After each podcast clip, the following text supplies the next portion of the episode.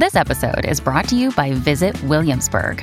In Williamsburg, Virginia, there's never too much of a good thing. Whether you're a foodie, a golfer, a history buff, a shopaholic, an outdoor enthusiast, or a thrill seeker, you'll find what you came for here and more. So ask yourself, what is it you want?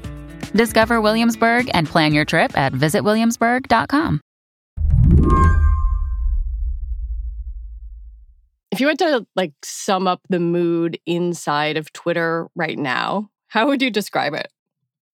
It's pretty ugly in terms of the way that the employees are reacting to this. Journalist Alex Kantrowitz writes the newsletter Big Technology, and he hosts the podcast with the same name. So he's been following every twist and turn in the saga of Elon Musk's bid to buy Twitter and his very public change of heart. That includes the emotional roller coaster Twitter's 7,000 employees have been on. They feel like they've been left out to dry um, by their CEO, who has now pursued this deal to somebody who doesn't want to buy the company and has promised uh, big changes inside the company, indicated layoffs are coming, um, disparaged their work. And up until this week, the company really hasn't said much in their defense. Now, following Musk's announcement that he does not want to buy Twitter, the company has sued to try to make the deal go through, or at least cushion this spectacular blowup with a lot of zeros. It's really hard to know right now where this thing is going, other than to the Court of Chancery in Delaware. Alex says there are a few possibilities. So the first is that Elon does buy the company for a lot of money that he doesn't want to spend and then either pawns it off somewhere else or implements his vision. There is another outcome where um, Elon does settle with the company and you know let's say they get $5 billion from him that's a kind of a once in a lifetime cash infusion to Twitter that will make all their jobs feel you know pretty stable for a long time and give them the resources to pursue things that they probably couldn't have in their wildest dreams given the way that Twitter had been functioning up until that point. So it's kind of this very interesting limbo. Um, and then I guess the last thing is that like the court in Delaware could just rule that um, this deal doesn't need to go through. It's always a possibility.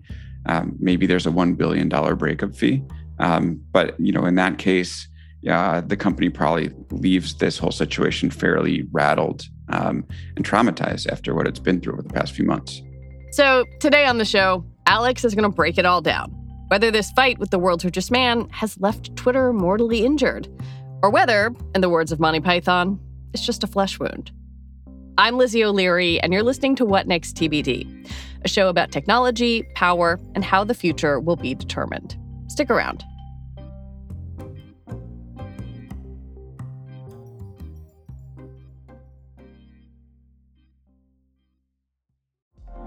Apple Card is the perfect cashback rewards credit card. You earn up to 3% daily cash on every purchase every day. That's 3% on your favorite products at Apple, 2% on all other Apple Card with Apple Pay purchases, and 1% on anything you buy with your titanium Apple Card or virtual card number. Visit apple.co slash card calculator to see how much you can earn. Apple Card issued by Goldman Sachs Bank, USA, Salt Lake City branch. Subject to credit approval. Terms apply. If you cast your mind back to March of this year, before Elon Musk launched his takeover bid, things at Twitter were going pretty well. In fact, Alex says they were better than usual. They had finally gotten their revenue into a place where it was accelerating at a rate that made you really have faith in Twitter's business. In 2021, revenue was up 37% over 2020. And 2020 was a good year for online advertising, you'll recall. Users were growing well. They had just shaken off this uh, activist investor challenge from Elliott Management, even though it basically led to the departure of Jack Dorsey. But in March 2022, you had to be feeling fairly good about the direction of the company if you were sitting inside Twitter. Jack Dorsey steps down, Parag Agrawal is sort of installed as his successor. How did you see that move? Well, I wrote about it immediately and I said basically like this may not be the right person hmm. you know, for Twitter. Um, obviously, the company was heading in the right direction. A lot of that progress happened under Dorsey. Parag Agrawal, uh, you know, there's no denying it. He's a technology guy, former CTO of the company, not a whole lot of policy experience, not a high profile, not a high profile. The thing is, when you put your CTO in, you run a risk um, that you're going to end up in a pretty, you know, big uh, either political or business situation, and someone without that experience you don't know how they're going to navigate it. And it turns out that Twitter ended up in a business and political crisis with Elon coming in. The company, at the end of the day, is is um, it's a political animal, right? Hmm. It's a political slash media animal. It's not really a technology thing. I mean, if you were to go back and look at the Twitter experience, you know, five years ago, it's not very different from the experience today. And that's why I thought a CTO didn't make a lot of sense. And I think we're starting to see some of that come out right now, um, given the the situation that they're in. I think one of the ironies is that right before Elon's offer, it felt like things were in a, a slightly more stable position for Twitter than they'd been in a while. I mean, you're you're you're right in pointing out they were actually making some money. They had introduced Twitter Spaces. It it felt like maybe they were shaking off a, a, little of the stagnation. They they'd removed Donald Trump from the platform, and things felt maybe okay. It just seems like such a terrible irony that from that moment, everything has kind of unraveled and here we are. I think that's just been the history of Twitter that, you know, moments of stability are generally the calm before the storm and not the calm after the storm. And that was obviously the case in this situation. Speaking to um, some Twitter executives over the past, or former Twitter executives over the past couple of weeks, and one of the things that they said, and I found this pretty profound, is that Twitter has functioned, you know, in spite of the chaos. And maybe hmm. the chaos is always part been part of the mix. That no matter how crazy things get on the inside or the outside, you know, the product has just chugged on. Um, obviously, never been a great business, but it's been vital to you know conversation in the U.S. and around the world, and that hasn't changed, no matter how ridiculous things are inside the company. And I think we can see that right now. That you know, Twitter, you know, just because Elon has caused this chaos inside the company, you know there hasn't been a mass exodus inside twitter um, the advertisers have backed away for a bit but the product is as vital as ever to get out of the deal and its $44 billion price tag elon musk is claiming that twitter withheld information about the percentage of bots and fake accounts on the platform twitter has long maintained that that's under 5% of their active users and more or less called the bot issue a fig leaf in its legal filings, the company pointed to Musk's months of tweeting nasty things about Twitter and said that Musk wanted an escape, but that the merger agreement left him little room. I think the key point here is that Elon Musk did waive his his due diligence uh, in the beginning, right to due diligence. He basically said, "Let's go ahead and sign this deal," and then they went and signed this deal. So the fact that he's trying to revisit this, you know, with the bot numbers, I think Twitter's lawyers have really rightly point out is is ridiculous. Um, he's also uh, you know came in saying that he was there to solve the bot problem and now he's like there's a bot problem and i don't want the company that's that's surprising um, and then finally the bot number talks about monetizable daily active users so basically it's an advertiser number how many hmm. bots are being shown uh, to advertisers and that's around 5% but caveated like crazy in every sec report um, and so like if elon is trying to say well a lot of bots respond to my tweets Therefore, there's probably more than five percent, um, you know, bots on the on the account. It's a question. It's sort of beside the point. The question is how many of those bots do advertiser uh, messaging, you know, get shown to? And Twitter said less than five percent. You tweeted, "Every lawyer I speak with says Elon will lose." Tell me about why. Well, because it seems like the case is airtight against him. Um, he made the deal. He waived lots of due diligence. He put in seller friendly terms. Um, he lined up the financing and he signed a deal with a specific performance clause that forces him to close it. And so, you know, from the law, from a legal perspective, it seems like, yes, Elon has a very bad case. You know, this is not about truth anymore. It's really about process. The questions are, you know, does Twitter have the gut to take this all the way till the end um, and try to get a judge to enforce it? And B, we've never seen a court enforce a specific performance provision that makes a company close a deal with someone who doesn't want to buy it um, at, at, anywhere close to this magnitude. So um, oftentimes these cases end up being about settling for damages. Um, and so that's why I think that you know, even, you know, even though the cards are stacked against Elon, um, we may end up seeing the court press for damages above all else, and that's where things get get really interesting because what is the number that you end up getting to if that's the case? what is the number where Twitter will say, fine, that's enough money, just give it to us and go away? Exactly. If Elon had proposed to buy the company for $44 billion, you know, he's he's obviously worked to undermine the brand. But then as the economy has contracted, you've started to see peer companies, companies like Snapchat, actually have their value drop by 50% just due to market conditions. So it's possible for you know Elon's team to argue Twitter was going to end up falling anyway, and he shouldn't really be on the hook for too much. And Twitter might come right back and be like, every day that this has gone on, you've undermined our brand. Advertisers have come away. You haven't allowed us to build. And therefore, the damages should be extremely significant. The merger agreement also had this, this part that I think is really key here, where Elon Musk was not supposed to tweet nasty things about mm-hmm. Twitter, but um, he tweeted a poop emoji directly at the CEO after a very um, even keeled thread about the bot percentages on Twitter. Um, yeah, I think that one of the things that really stands out about the court filing is that Elon's tweets are littered, um, you know, throughout, including that poop emoji tweet. And in some ways, as you read the case, it does look like you know Elon is in some ways his his um, his most aggressive prosecutor. He's the one that's making the damning case against himself as you read his words and you read his tweets court documents are usually boring, but with these very visual, you know, tweets all throughout the case, um, it really does look like Elon is in some ways hanging himself here. Yeah, it's a pretty good read. Yeah, it's the the the there have been a lot of comments recently about how um, lawyers that can write are in short supply, but Twitter clearly got the lawyers that can write because it seems like all the aggression that's been building up inside the company was just let out in one, you know, 66 page document. It's a thriller to go through it. And if this were a suit against anyone else, it might be open and shut. But the world's richest man has a long history of ignoring what courts and regulators say. In 2018, he famously tweeted that he was taking Tesla private. It wasn't true. And the Securities and Exchange Commission charged him with securities fraud. They later settled, but that has never stopped Musk from tweeting mean things about the SEC. There's this this paragraph from the suit that I actually wanted to read to you. Um, it says Musk apparently believes that he, unlike every other party subject to Delaware contract law, is free to change his mind, trash the company, disrupt its operations, destroy stockholder value, and walk away. And on the one hand, you're right, Twitter's totally going to the mattresses.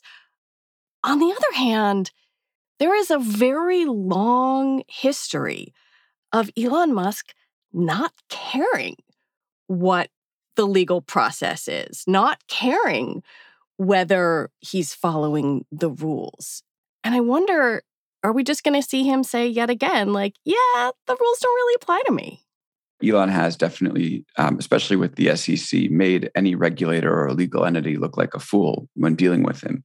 We're looking with, with Elon, given the size of his wealth and the statements he makes, we're always in unprecedented territory. And I think the regulators have shown some good restraint because um, you know you you don't want to end up being in a situation where you're cracking down on U.S. business all the time, um, especially if it's not anti-competitive. Although you're you're supposed to protect um, shareholders, and that's why I think this is really interesting. And the language that you cite um, is is pretty fascinating.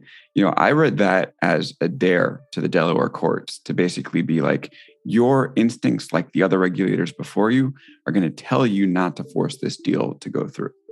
And what we're trying to say is legitimacy of your court and the legitimacy of US law is going to be held up, you know, in this case in particular. And hmm. if you care about that, you'll find in our favor. And I thought that, that was pretty interesting. It's not every day that you see that, you know, the lawyers effectively daring, you know, the court to enforce the law. Um, and I think they're going to have to basically persuade, you know, the Delaware courts to, to um, you know, to live up to what's written in the contract that they're meant to enforce.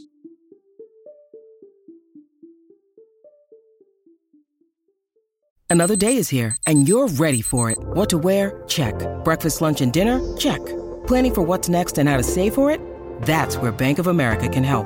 For your financial to-dos, Bank of America has experts ready to help get you closer to your goals. Get started at one of our local financial centers or 24-7 in our mobile banking app.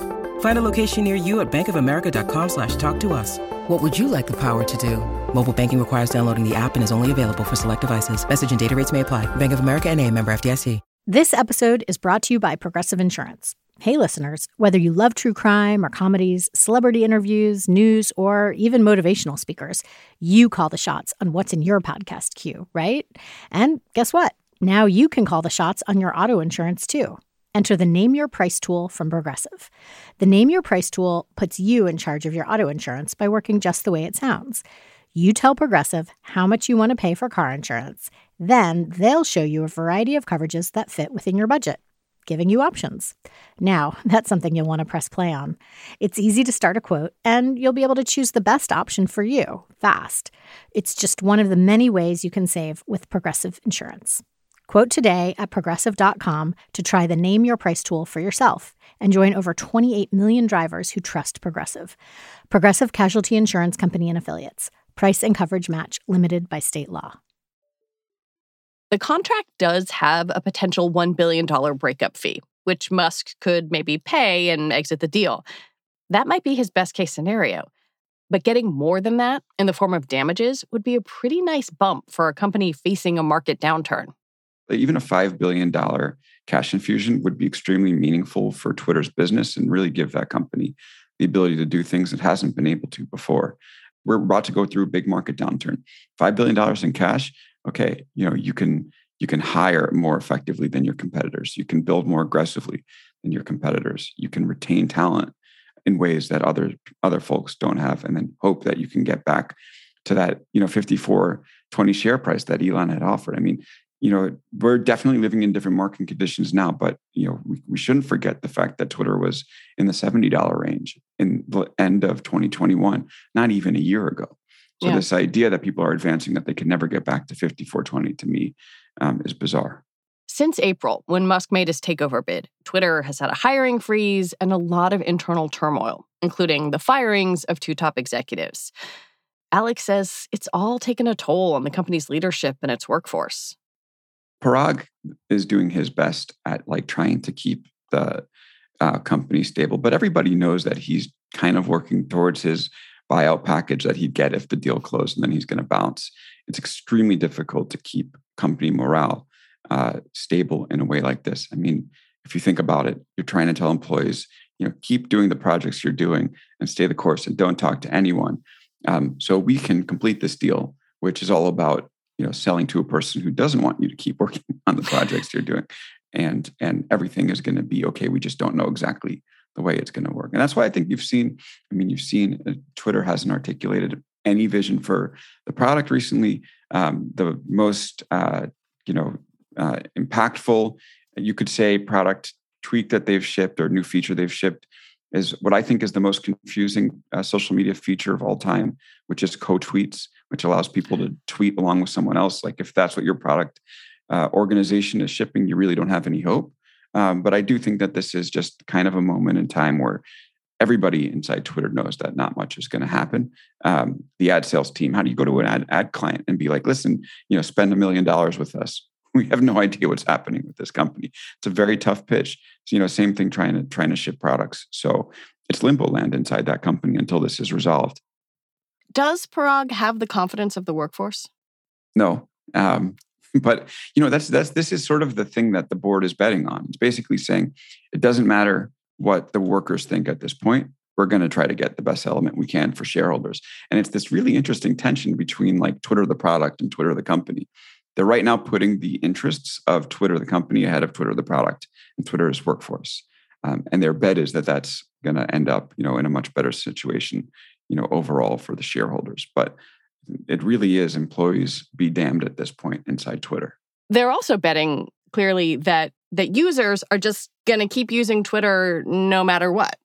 And they're they're probably right. Um, I have some data from Apptopia that shows that actually Twitter has had uh, its highest download day ever um, after Elon, you know, decided that he wanted to make this deal. They've also had their lowest download day ever. So read into that what you will. But I'll just take the average and say, you know, it seems pretty clear that usage has been fairly consistent. One question I have about the workforce is presumably a lot of their compensation is in stock options. Their stock is not in the best of shape now, although it's not terrible.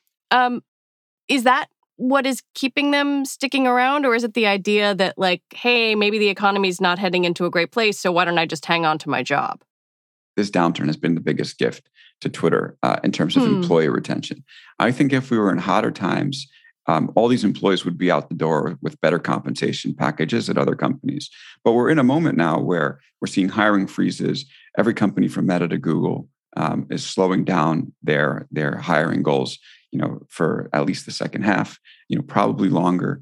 Um, stock options, you know, inside startups don't really seem as appealing as they used to. And so there, and, and all these employees came into Twitter and were fairly mission driven, you know, and as far as, you know, there's still a chance they'll be able to see their mission again, you know, with a cash infusion from a settlement, you know, from, from Elon. So, uh, so I do think that, yeah, if there wasn't this economic downturn, we might be seeing far more exits um, than we have already. Um, although I don't, you know, I don't think that, you know, we're not going to see a wave of exits, but it's definitely slower. How much damage do you think has been done to Twitter in the past few months? Well, it's a, it's a great question because you have to think about like again like people are using this product no matter what the heck is happening inside the company, no matter who owns it. Um, it, it, plays this vital role and really is the beating heart of the internet. You know, I know uh, Parag has gone out and said that their business goals aren't being met, but I think that's reversible. I also know that we are seeing, you know, advertising uh, uh, downturns, you know, across the economy. So you could argue that it's like a, a fairly negligible impact um, hmm. if you're on Elon's team, because again, you have to think about the reputation of Twitter coming in. And it was a disaster coming in. It, was a company that just had no idea where, which direction it was going in. You know, it had policies that were very unpopular among large swaths of the, com- of the country. Um, its business was improving, okay, but like it, it wasn't Facebook. So it's not like it's not like Elon came in and, and did this to Apple or to a different luxury brand. You know, he did it to to the clown car um, of Twitter, and that plays in heavily in terms of what you're thinking about when it comes to damages. Yeah, I mean, for years, really, the the strongest thing that Twitter has had going for it is that it punched above its weight, right? Mm-hmm. Like it, it's nowhere near the size of Facebook, but politicians, celebrities, people want to be on it because th- they can talk to one another. And I sort of wonder if we're seeing the revenge of that, right? Like if if your thing is the big shiny user, you are kind of at the whims of the big shiny user. And and so yeah, I think that the users will will stick with the product. Now the question comes, okay, what about shareholders? Because they're often left out in this conversation. There are lots of people that bought Twitter stock, um, you know, expecting it to hit that 54.20. Um, there's they, and you know they are uh, they're now uh, underwater um, or at least way below, you know, where they expect it to be. As we're talking, I'm just checking. It's trading at about 36.20. Right, and that's a nice bump um, from from where it was earlier in the week uh, because um, after this Twitter lawsuit has come out, uh, people are now long Twitter again. There are so many interesting stakeholders here. There's Elon. There's the you know the board itself. There's shareholders, and there are the employees. And I think when you when you try to assess what's going to happen here, um, the interests of shareholders are are going to be number one, um, and that's why Twitter, you know, knows that it probably won't take a hit in users. And if that's going to be the case, then what do you have to lose trying to get the most you can from shareholders? You had this phrase that I thought was really smart. You referred to Twitter as an anger video game. Mm-hmm. Where like you win the game with likes and retweets and dunking on people and it it is really satisfying in the moment. But like is that a is that a recipe for long-term growth of a product? Right. I got that from uh, Maggie Haberman, who was talking about like what it was like, um, you know, as someone with a large account in the middle of the, the New Trump York Times years. reporter. Yeah. Yeah. Um, it, it's it's tough to say. I, I, think that that a lot of people have been driven out from Twitter because of the um, the outrage and the bullying and the trolling. I mean, you, you say the sky is blue on on Twitter, and you're going to get like 17 people in your mentions saying, actually, you know, it's a refraction of the of the ocean and the sky is colorless. you dumbass. Um, fair enough, uh, but it, it is a largely unpleasant place to be. Um, that said, those of us that are um, addicted to it, and I'll put myself in that category, know that there's no more vital stream, you know, of information there. So and it's also it's almost like the mechanisms that make it so useful are also the mechanisms that make it so terrible i've written a lot about the retweet button and um, the retweet is what gets you information and, and interesting stuff is you know quickly quicker than any other sources otherwise you would be typing you know blog urls in to, to find it and the retweet can, you know, take interesting jokes and thoughts and ideas and bring them to lots of people right away. But it can also be weaponized. It also encourages outrage and, um, you know, uh, uh, people who are trying to play to folks' identities and try to turn them against each other, and it's it turns into like really nasty things. So it is this sort of you know we're we're looking at a Twitter with lots of different paradoxes, right? Um, one that's useful, but also you know a horrible place in many ways, and then yeah, one whose whose product might be sacrificed in the name of its of its business. So it's kind of fascinating company to watch at, at all times. I asked Alex if after all this chaos, Twitter can right the ship. But I'm not even sure that's the right question. It's more like can Twitter figure out what its identity really is or what its future should look like?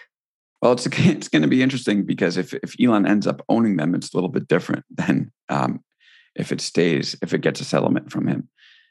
I don't really see the future of Twitter changing very much. And I think the messiness of Twitch, Twitter, I've learned to believe that it's, you know, the messiness meaning you know, sort of like the, the chaos of the product, um, is, is in some ways a feature because the situation that needs to exist, the scenarios that need to exist to be able to get this information, you know, are never going to be neat and tidy. Um, it's a platform that essentially takes away all the gatekeepers of information that we've had in the past, and you know it, that can lead to lots of really terrible outcomes, but also leads to thrilling outcomes. So you know, what would Twitter do to change that? Um, I don't know. Twitter at a certain point said, okay, we're not Facebook. We are what we are. And we're not going to change that. And that's when they really went hard into news and like moved away from celebrity and lifestyle content. When the company recognizes what it is and doesn't try to be anything else, you know, that's when it's at its best. That's when it has a chance to, you know, take take uh, measures to um, to mitigate the downsides and also build products to accentuate the positives. When Twitter knows what it is, Twitter's at its best. When Twitter tries to be Facebook or some or TikTok or something else, that's when it falters. Alex Kantrowitz, thank you so much for coming on the show. Thank you, Lizzie. Great being with you. Alex Kantrowitz is the host of the Big Technology podcast, and he writes the newsletter Big Technology. All right, that is it for the show today. What Next TBD is produced by Evan Campbell. Our show is edited by Jonathan Fisher. Joanne Levine is the executive producer for What Next. Alicia Montgomery is vice president of audio for Slate. TBD is part of the larger What Next family, and it's also part of Future Tense, a partnership of Slate, Arizona State University, and New America. We will be back on Sunday with another episode. I'm Lizzie O'Leary. Thanks for listening.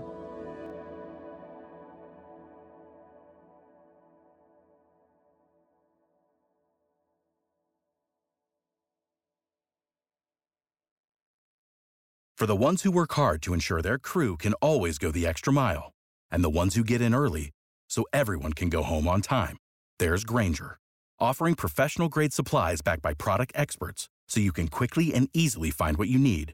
Plus, you can count on access to a committed team ready to go the extra mile for you. Call, clickgrainger.com, or just stop by. Grainger, for the ones who get it done.